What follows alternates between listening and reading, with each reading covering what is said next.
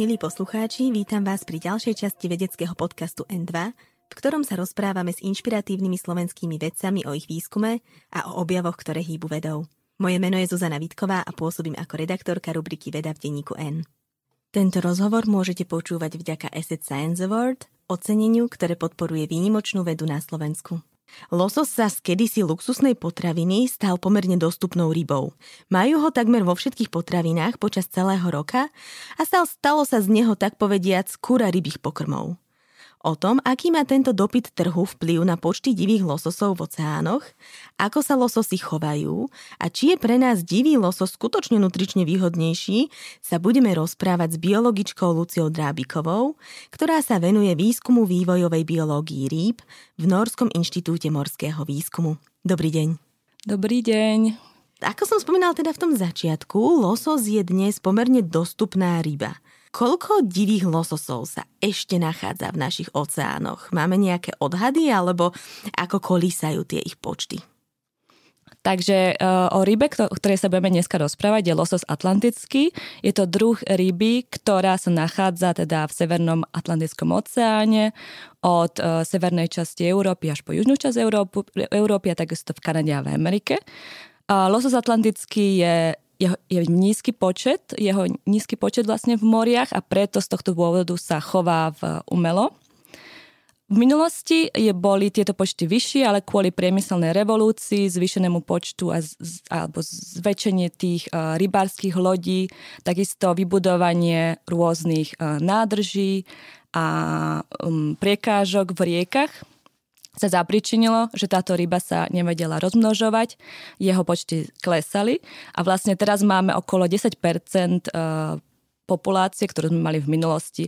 V určitých oblastiach dokonca úplne vymizol, pretože nachádzal sa pre, v minulosti aj v Belgicku, v Holandsku, v Nemecku, v týchto riekach, ako napríklad Rím, Šelde a, a iných riekach úplne vymizol a snažia sa ho teda naspäť priviesť do týchto niektorých riek, ale nie je to úplne ús- úspešné. Takže máme ho veľmi malé množstvo a posledné výskumy, čo sú teda najnovšie údaje, rozprávajú aj o tom, že stále klesajú počty a aj sa zmenšuje aj veľkosť tých, tých rýb samotných, ktoré sú v reprodukčnom veku. Hm, vieme, čím to je, že sa tie ryby zmenšujú? Tak napríklad aj rybárstvo spôsobuje, že je selektívne a vyberá hlavne tie väčšie kusy. Tým pádom menšie kusy ostávajú v moriach a ďalej sa idú rozmnožovať. Ten losos atlantický sa vlastne rozmnožuje v riekach a potom väčšinu času e, prežíva v moriach. Je to anadromná ryba. No takže hlavne je to kvôli tomu rybárstvu a môže to byť spôsobené aj napríklad e, zvýšenou teplotou, ktorá teraz je klimatická zmena, takže zvýšená teplota spôsobuje že sa ryby vracajú naspäť do riek skôr ako v minulosti a sú teda menšie a potom je to taká genetická predispozícia, že budú menšie aj v budúcnosti. Je to bežné v prírode, že ryby žijú časť svojho života v riekach eh, sladkých a potom eh, časť svojho života v moriach a v oceánoch? Eh, musia byť na to nejako biologicky uspôsobené, aby v týchto rozličných prostrediach prežili? No, je to práve, že veľmi neobvyklé, je to iba 0,8% rýb, ktoré toto ako keby nie, že dokážu, ale majú to zakomponované e, v genome. Mm-hmm. A, čiže toto je anadrómna ryba, ale sú aj katadrómne ryby, to sú skôr tie, ktoré sa rozmnožujú zase v moriach, ako napríklad uh, morský uh, úhor, áno. Takže toto je zase katadrómna ryba, ale je to veľmi zložitý vlastne životný cyklus, pretože musia si prispôsobovať aj na zmenu tých minerálov. Je to osmotická zmena, čiže v sladkej vode sú voči prostrediu hyperosmotické, čiže vlastne musia si udržiavať tie minerály v tele a snažia sa vypudiť vodu, čiže ani nepijú vodu v, v sladkých vodách a zase v slanej vode sú hypoosmotické voči prostrediu, že sa snažia tú vodu ako keby v sebe udržiavať, takže tam aktívne aj pijú vodu, aby mali nejakú takú rovnováhu v tele. Takže musia prechádzať rôznymi zmenami a je to tým pádom veľmi komplikované aj na metabolizmus a energickú vyváženosť tej ryby. Vy ste spomínali, že sa teraz bavíme o lososovi atlantickom. A aký je rozdiel medzi atlantickým lososom a tichomorským lososom? Áno, takže losos atlantický, to sú ako keby rod salmo.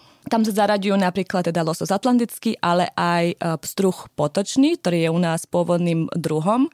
Pstruh potočný sa prevažne vyskytuje iba v, e, v riekach, ale takisto sa dokáže migrovať do oceánov a takisto aj losos atlantický bývajú také lososy, ktoré sú iba uh, landlocked, čiže iba na suši, čiže nikdy sa nestretnú s tým morom. No a tie tichomorské zase lososy, tam je oveľa viacej tých druhov. Spomeniem napríklad keta, gorbuča, ešte pár nejakých ďalších. No a tie sa teda hlavne vyskytujú v, v tých tichých oceánoch. Hlavným takým rozdielom, ktorý stále nie je akoby vysvetlený, je, že počas tej migrácie do riek, kde sa rozmnožujú, tak tie tichomorské ako keby zahynú vždy potom, ako sa trú. A je to možno, tak jedno s takým vysvetlením je, že tie uh, rieky tých tichomorskej oblasti sú málo nutrične hodnotné a tieto lososy, ktoré tam zahynú, vlastne poskytujú ako keby nejakú potravu pre tie ďalšie organizmy. Keď ste spomínali tie ryby, ktoré sa vytrú a potom umrú, tak oni majú taký možno trošku popkultúrny, niekedy sa ozna- popkultúrne sa označujú za zombie ryby, lebo vlastne potom ako sa vytrú, tak oni tak postupne degradujú, až kým neumrú. Prečo sa to deje? Je to tým, že ten ich rozmnožovací proces je celkovo náročný, alebo, alebo iba tými živinami, ako ste spomínali? Kde, kde hlavne tieto lososy získavajú potravu, je more a potom rieky už nie sú až tak hodnotné na ten, na ten život. Čiže je tam menej rýb, sú tam nejaké bezstavovce, ale tie ryby si tam už nevedia veľmi dobre nájsť tú potravu a vlastne im hlavným cieľom je to rozmnožovanie. A možno to poznajú aj ľudia, keď uh, majú pocit, že sa chcú rozmnožovať, tak v podstate nemajú na mysli nič iné ako to rozmnožovanie. A keď títo, tieto, tieto lososy vlastne sa snažia aktívne prechádzať tými riekami, sú tam protiprúdy, musia bojovať s prekážkami, takže áno, naozaj je to veľmi energeticky náročné sa dostať do tej oblasti tej rieky, kde sa oni aj narodili. Oni sa snažia navrátiť do tých eh, riek, odkiaľ ani aj pochádzajú. No a podstate potom je to teda energeticky náročné, potom sa rozmnožujú a teda tie lososy atlantické sa dokážu aj vrátiť naspäť potom do, do morí opäť a zregenerovať. Ale ešte čo spomeniem je, že si vytvárajú takéto sekundárne reprodukčné akoby zmeny tej kostry na to, aby im to pomohlo pri hľadaní tej samici alebo atraktívnosti alebo aj ako keby rozdielovanie tie hierarchie medzi tými samcami. Čiže sú tam buď nejaký boj alebo tá atraktivita tých samíc. No a tieto samce, ale aj samice, oni si získavajú vlastne minerály, preto aby mohli si vytvoriť napríklad v čelusti, oni si vytvoria taký hák, alebo uh, musia vlastne spotrebovať oveľa viac tých minerálov, takže sa snažia z tých šupín, získavajú tieto minerály, čiže to ako keby resorbujú a absorbujú a, a potom následne musia zase zregenerovať, keď sa navrátia do toho, do toho mora. Mhm, čiže losos s väčším čelustným hákom výťazí.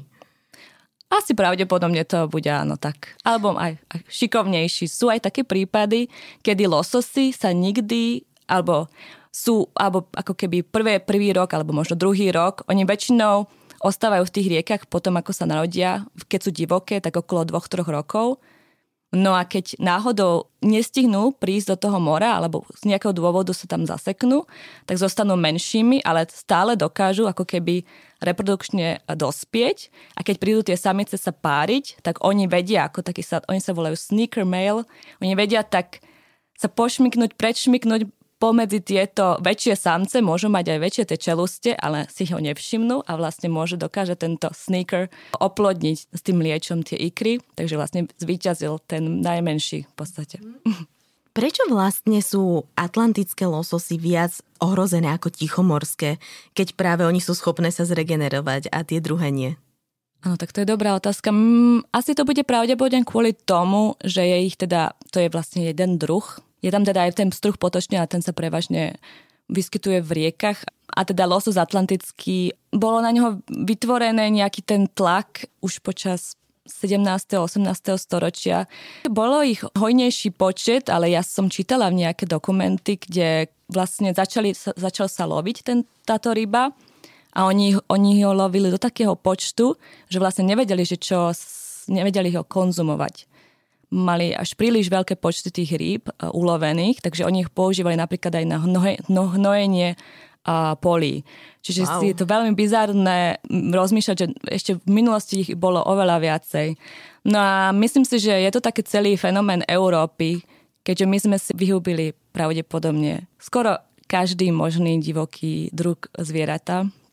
Treba podotknúť, áno, že Európa sú ako keby dávny, dávny svet však, že potom sa pres, ľudia presunuli do Ameriky, ale je to tam teda oveľa ako keby väčšie oblasti, takže stále sú tam také divokejšie oblasti, viac divokého, divokej prírody, keď si to porovnáme teda s Európou. Takže možno to bude aj kvôli tomu.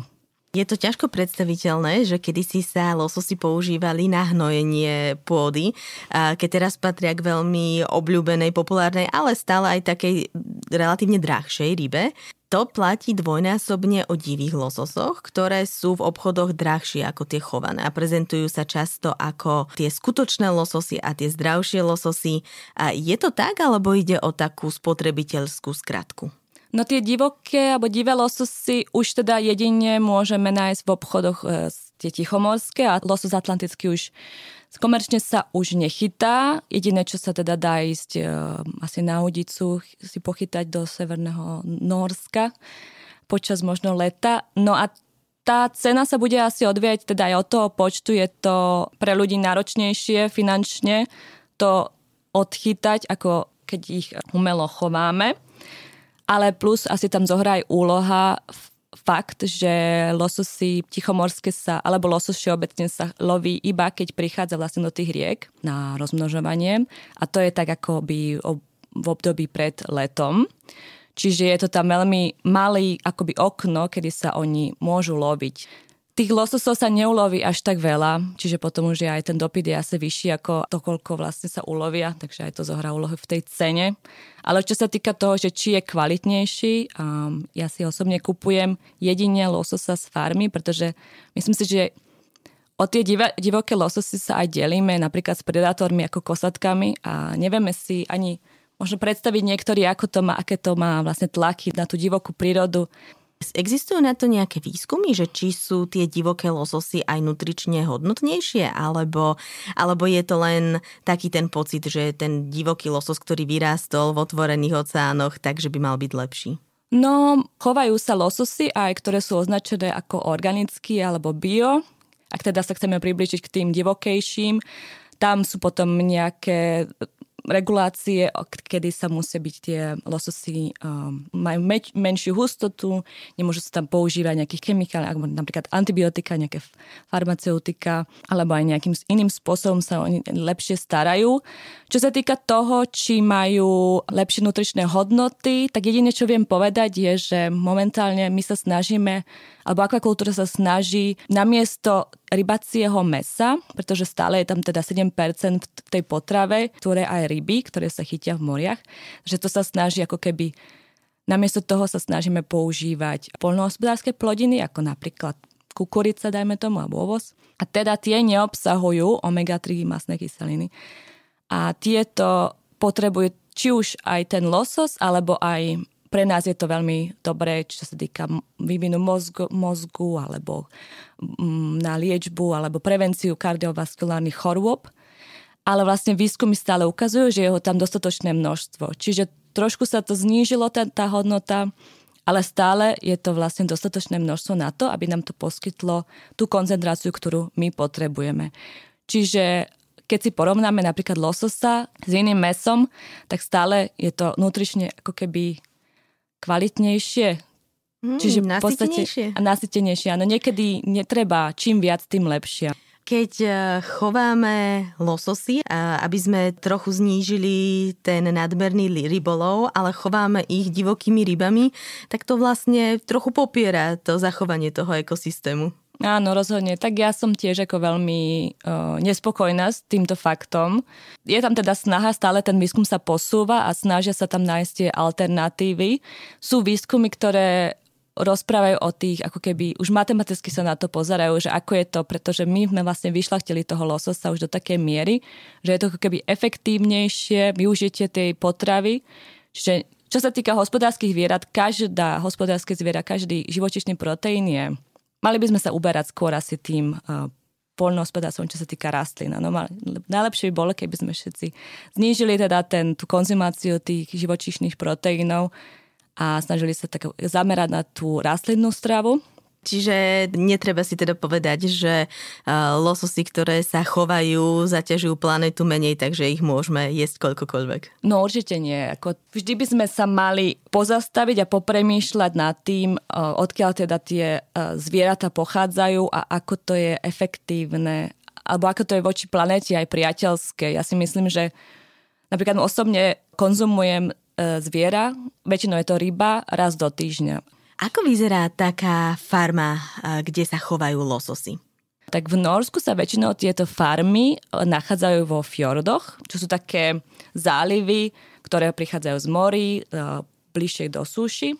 Sú tam tak, je tam mix vlastne sladkej slanej vody, majú sú väčšinou veľmi hlboké, čiže je tam veľmi dobrá ideálne podmienky na tieto klietky, pretože je tam aj akoby dynamika tých prúdov, takže to znamená, že sa tam trošku lepšie tie, napríklad aj keď nejaký odpad vzniká z tých klietok, tak sa to tam viac lepšie zrieďuje. No a farmy väčšinou sú to teda nejaké klietky alebo nejaké také siete si vieme predstaviť.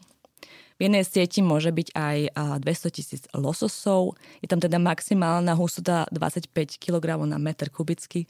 Čiže v podstate okolo nejakých, keď som to teraz nedávno čítala, myslím, že to bolo okolo nejakých 2,5% je tých, teda tých lososov a potom ten zvyšok je teda voda a potom sú automaticky prikrmované, čiže je tam iba nejaká taká skriňa väčšia a sú tým, k tým lososom privedené také kanály a do tých sa vždy automaticky sa im pridáva potrava, čiže oni nevpríjmajú potravu absolútne z, z toho prostredia, ale všetko ide teda z tejto potravy, ktorú my im poskytujeme. On nemá problém s tým, že sa mu strava zmenila z tej živočíšnej na vegetariánsku? Tieto lososy, ktoré sú, akoby používame už na tých farmách, alebo sú už vyšľachtené, my máme akoby uzatvorený ten životný cyklus. To znamená, že ja si myslím, že tieto lososy ani v podstate nevedia veľmi presne, čo to tá divá príroda je. A aké je to chytať ryby. Určite majú nejaké inštinkty zachované, ale Uh, myslím si, že keďže ich od malička chováme týmito granulami, tak tým pádom sú na niečo zvyknuté. Ale to je dôležité, že my, my vlastne už neberieme žiadne divoké lososy z prírody, ale všetko je urobené buď v liahniach, tam máme teda nejaké väčšie samce, samice, potom ich rozmnožíme a potom celý tento cyklus až do tých klietok a potom vlastne keď majú tie okolo 2-2,5 roka, tak sú um, zberané, a potom zase prichádzajú na pult e, do potravín. Losos je pre mňa takým tým maskotom prerodu divej ryby na chovanú. Je to najpreskúmanejšia ryba, čo sa týka chovu? Takže losos atlantický je určite ikonickou chovnou rybou e, u nás v Európe, ale teda aj v Severnej Amerike. V Čile sa chová vo veľkým množstve v Škótsku, v Tasmánii. Ale je to hlavne naj, vo najvyššom počte ako morská ryba, ako keby, ktorá sa chová, ale oveľa vo vyšších počtoch sa vlastne chovajú kapre. Je to grass carp, čo je vlastne amur. Čiže nie je to kapor obyčajný, ktorý sa chová u nás na Slovensku alebo v Polsku a v Čechách, ale je to teda tento amur. A vlastne v Číne aj takto začala akvakultúra, tam v podstate tisícky rokov dozadu, asi na, pokraj, na počiatku civilizácie, kedy sme začali hospodariť so zvieratami, tak tam sa už začali chovať tieto kapry. Takže si myslím, že už je to porovnateľné, ako máme preskúmané kapry aj lososy. Ale áno, určite to napreduje ako keby veľmi rýchlo s lososmi. Akvakultúra sa zaoberá farmarčením pod vodnou hladinou. Aké hlavné problémy rieši výskum v tomto odvetvi, ktorému sa venujete aj vy? Áno, tak e, my sa venujeme, e, teda ja konkrétne sa venujem hlavne e, deformáciou chrbtovej kostry. A to ma ako keby najviac tak zaujíma, že ako vieme poskytnúť alebo zlepšiť zdravie, nejaká prevencia tých, tých chorôb u lososov, ako vieme, ale zároveň aj uh, zabezpečiť, aby sme neznečisťovali alebo čo najmenej znečisťovali prostredie, pretože ja sa takisto zaoberám aj jednou látkou, fosfor v tej strave, ktorá nielen je dôležitá pre ten vývoj kostry alebo mineralizáciu tej kostry a takisto aj pre bunkovú funkciu, pre jej energiu a organizmus, ale je to takisto aj jedna látka, ktorá pôsobí ako hnojivo v prírode. Čiže tým pádom, keby sme mali príliš veľa, tak podporíme rast niektorých rastlín a tým pádom to vedie k znečisťovaniu, pretože tie rastliny poberajú príliš veľa kyslíka trebárs, a podporujú rast rôznych baktérií a riaz, ktoré sú nebezpečné a nepotrebné. Čo znamená, alebo čo sa stane, keď má losos v strave tohto fosforu málo a čo keď ho má nadmerne veľa? Keď ho má príliš málo, tak e, tomu sa zaoberal aj môj výskum počas doktorantského štúdia v Belgicku. No a zistili sme, že teda funguje losos e, normálne, takže dostával ho dostatočne veľa, stále ho tam bolo dosť veľa na to, aby, aby rástol, aby ten metabolizmus vedel fungovať, aby mali tie bunky dostatok energie, ale čo sa stalo je, že sa nemineralizovala tá kostra. Takže nebolo tam dostatok fosforu na to, aby tam tie minerály vnikali do tej kostry. No ale v podstate to bolo jediné, jediný problém, ktorý sme našli. No a v podstate, keď bolo príliš veľa toho fosforu, tak e, sme zisťovali, či náhodou to nemá nejaký negatívny vplyv. No v našich koncentráciách to našťastie nemalo. Jedine, čo je teda negatívny vplyv, je to negatívny vplyv na životné prostredie, pretože losos efektívnejšie spotrebuje toho málo fosforu. Je tam tam taká aktívna, aktívny ako keby uh, absorpcia, aj čo sa týka v, v tráviacom trakte, čiže v, v črevách ale aj je to veľmi dôležité aj re, reabsorpcia, alebo taká ďalšia absorpcia cez obličku e, toho lososa. No a keď ho mal príliš veľa, tak ho vypudzoval von. No a v podstate, čo som čítala, tak príliš veľa fosforu, a to nie je len iba v, rybách, ale aj takisto u ľuďoch, čo všetkého veľa škodí, tak to môže spôsobiť napríklad problém s metabolizmom tukov a môže to takisto spôsobiť mineralizáciu určitých hladkých tkaní.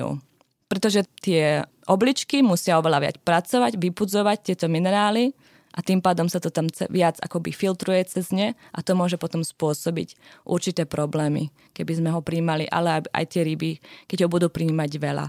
Teraz keď som si vlastne spomenul, mali sme aj taký prípad, kedy sme ho teda pridávali veľmi, veľmi veľa a tam už sa vytvorili problémy v obličkách, že začala byť tam tá nekróza, čiže tie tkaniva sa to tam poškodzovali. A ako je to s tými deformitami kosti? Oni vznikajú, keď je fosforu málo, veľa, alebo keď čo sa deje tej rybe? My sme teda zisťovali, či je to teda hlavným faktorom vývoja tých deformít a to sa nepotvrdilo, takže my sme nemali zvýšený počet deformít, či už s málom alebo veľa fosforom. Ale samozrejme tým pádom, že tie kosti sú akoby uh, mekšie, či nemajú tam tie minerály, tak sú, môže byť, že keď sa dostanú napríklad do nejakého mechanického stresu tie ryby, dajme tomu počas nejakých manévrov, keď potrebujeme nejak vyliečiť tie ryby, musíme im nejaké chemikálie poskytnúť alebo ich nejako mechanicky budeme sa o ne starať, tak môžeme vytvoriť nejaký mechanický stres na tú kostru a keďže už majú teda tento jeden faktor toho málo lososu, tak to môže niečo spôsobiť. Ale to ešte musíme takisto ďalej skúmať, či nejaké ďalšie faktory plus k tomuto fosforu by to mohli spôsobiť.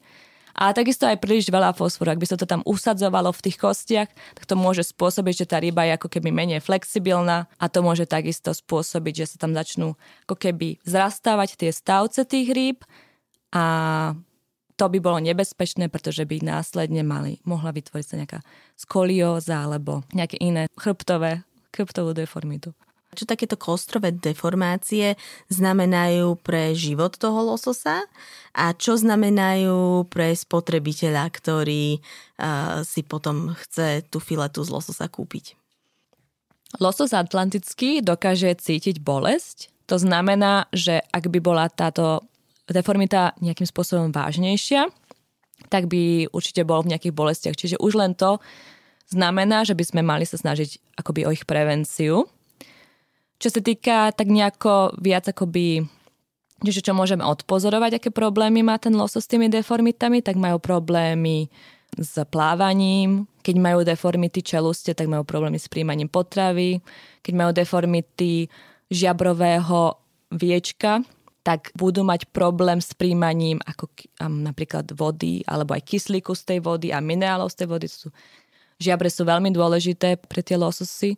Budú takisto viac um, mať problém s um, odolávaním nejakých chorôb. Čiže je to taká nejaká kombinácia alebo otvorenie dverí pre rôzne problémy pre tú rybu, komplikácie. No a čo sa týka pre toho spotrebiteľa, tak uh, tie naozaj vážne deformity spôsobujú akoby fibrózu v, v, v mese alebo v tej filetách tej ryby.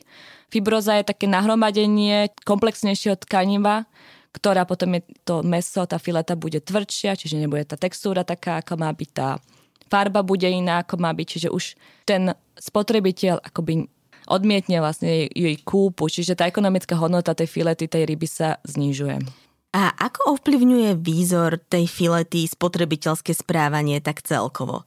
Či je napríklad bledšia alebo červenčia, alebo, alebo je v, v každej krajine sú nejaké iné preferencie na to, aby vyzerala, ako sa tomu prispôsobuje akvakultúra. V tejto oblasti je veľmi veľká akoby výskum, ktorý sa tým zaoberá, čiže naozaj je určitá časť ryby, určitá fileta, ktorá je obľúbená v Norsku, to je Norwegian cut, to aj voláme, alebo teda tí farmári si to tak volajú a potom je nejaká preferencia určitej inej časti ryby, ktorá je zase v Škótsku, Scottish cut.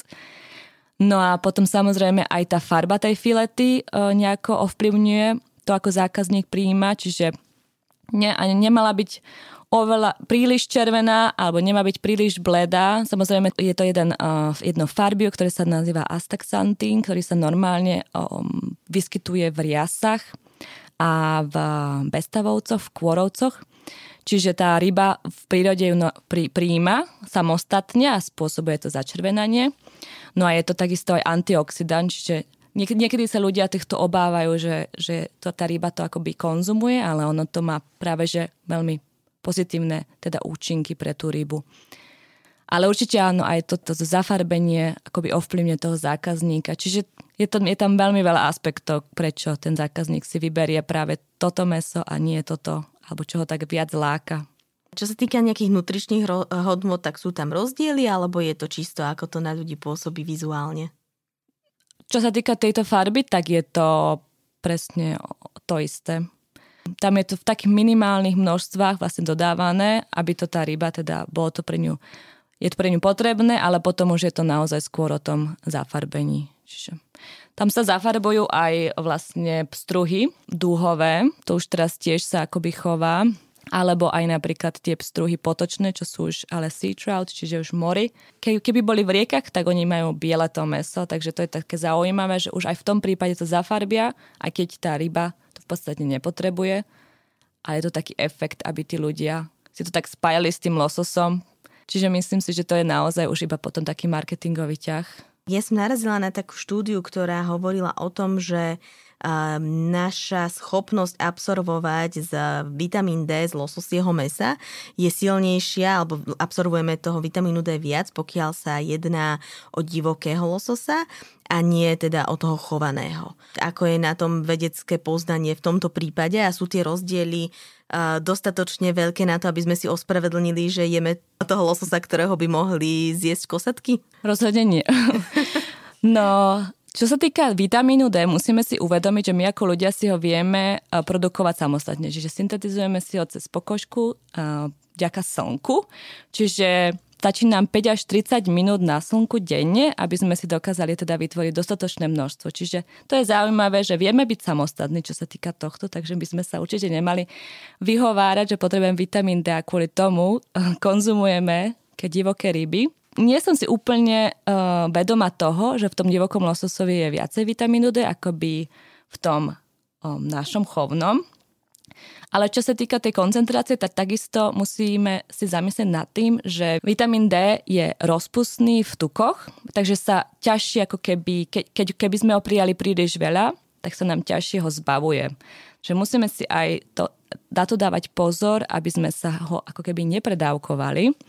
Čiže chovný losos určite toho vitamínu D obsahuje dostatočné množstvo pre naše potreby, Čiže nepotrebujeme viacej toho vitamínu D, ako čo je v chovnom losose. To som si určite istá. Aké sú environmentálne problémy chovu rýb, teda konkrétne lososov, ktoré sa momentálne v akvakultúre riešia? Čo si viem tak spomenúť na tri hlavné problémy sú teraz Číslo jedna je taký ektoparazit, lice sa nazýva. Sú to akoby také kliešte, ktoré sa pricucnú na tú rybu a potom, keď ich je príliš veľa, tak môžu spôsobiť aj vážne problémy s, s, s schopnosťou, imunitou, takže tá ryba naozaj je, je ohrozená, je to nebezpečné, takže teraz sú veľmi striktné regulácie aj na, na to, koľko týchto ektoparazitov sa môže nachádzať na tých farmách a keď je ich príliš veľa, tak musia tá hustota tých rýb sa znížiť alebo úplne sa zastaví ten chov na tých farmách. A je to nebezpečné aj pre divoké lososy, čiže to je také negatívum. Ďalším z problémov je teda aj únik tých lososov z tých klietok, čiže tam sa to spája s tým, napríklad keď je ten, teda ten atak tých predátorov, ktorí môžu poškodiť tie klietky a potom tie zvieratá vlastne uniknú do divokej prírody. Je tam teda potom nejaký problém s tým, alebo sa bojíme, že sa začnú rozmnožovať s tými divokými jedincami, čo by vlastne spôsobilo, že by sme znížili ich fitness, ako keby tú robustnosť, že silu, ako majú tie divoké Mhm. lososy mm-hmm. alebo nejakú tú genetickú e, informáciu by sme zmenili a k horšiemu. Čiže to je nežiadoce. A potom posledným problémom je teda aj znečisťovanie prostredia. A to je také niečo, čo sa vlastne aj ja tomu venujem. Čiže v tomto prípade vo fjordoch je to menej, menej sa o tom hovorí, alebo je to menší problém, pretože je to, ako som povedala, už sa to tam zrieďuje v tej vode, ale stále sú tam problémy pod tými klietkami, je málo kyslíka, men, zmení sa ten ekosystém a zmenia sa tie aj živočí, ktoré tam žijú. Takže stále to treba riešiť a stále to, mali by sme sa nad tým zamýšľať a ďalej to skúmať, ako to skúmame. Ale potom je to aj problémom na zase staniciach. Je aj umelý chov, napríklad v Dánsku je iba umelý chov na súši, čiže v nejakých kadiach, ktoré sú na súši, v nejakých takých halách tak uh, tam majú veľmi prísne pravidlá na, pri, pri tom odtekaní tej vody zase naspäť do, do prírody, aby sa čistila, aby teda nemala nejaké vyš, vyššie nutričné hodnoty, aby nepodporovala, nehnojila to prostredie. Čiže aj toto znečistenie prostredia sa veľmi rieši, aby sa to zamedzilo tomu. Z nášho rozhovoru o lososoch zistujem, že tieto ryby sú ešte zaujímavejšie zvieratá, ako som si myslela. Máte aj vy nejakú, ne, nejakú obľúbenú zaujímavosť o lososoch, alebo teda taký fun fact? Takže lososy majú napríklad prirodzenú affinity, afinitu alebo návratnosť k riekam, kde sa narodili, čiže snažia, majú nejaké impulzy alebo chemické cues alebo také nejaké niečo, čo cítia v tej vode, ktorá ich vlastne priláka na to isté miesto, kde sa narodili a tam sa potom aj zase trú. Potom napríklad uh, je známy fakt, že dospelá samica vyprodukuje okolo 7500 ikier, čo tvorí okolo 20% jej celkovej hmotnosti. Čiže to by bolo asi ako keby som ja mala 10 kg vajíčok v sebe. A u samcov je to okolo 7 až 10% toho mlieču toho uh, dospelého samca, takže takisto to tvorí uh, veľmi veľký, veľkú časť jeho hmotnosti.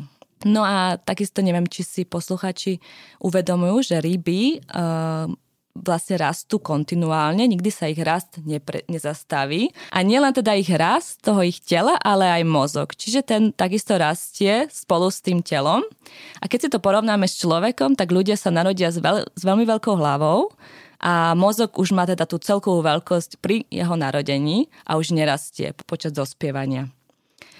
No a tak uh, ďalším takým fun fact, ktorého by som spomenula je, že samec lososa dokáže dospieť v rôznych štádiách toho vývoja, čiže môže už aj pri narodení môže ostať uh, alebo ukliestený je teda v tých riekach, takže môže dospieť ako taká menšia ryba po, teda po určitých rokoch, ale ne, nevyrástol na tú dospelú veľkosť potom môže dospieť aj počas toho presunu do tých sladkých vôd, ako keby príliš skoro.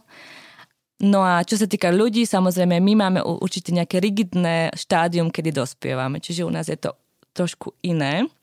Takou ďalšou zaujímavosťou je, že lososy teda nielen vedia cítiť bolesť, ale dokáž, dokážu sa aj podmienene ako keby niečo naučiť. Čiže je to ako Pavlov podmienený reflex.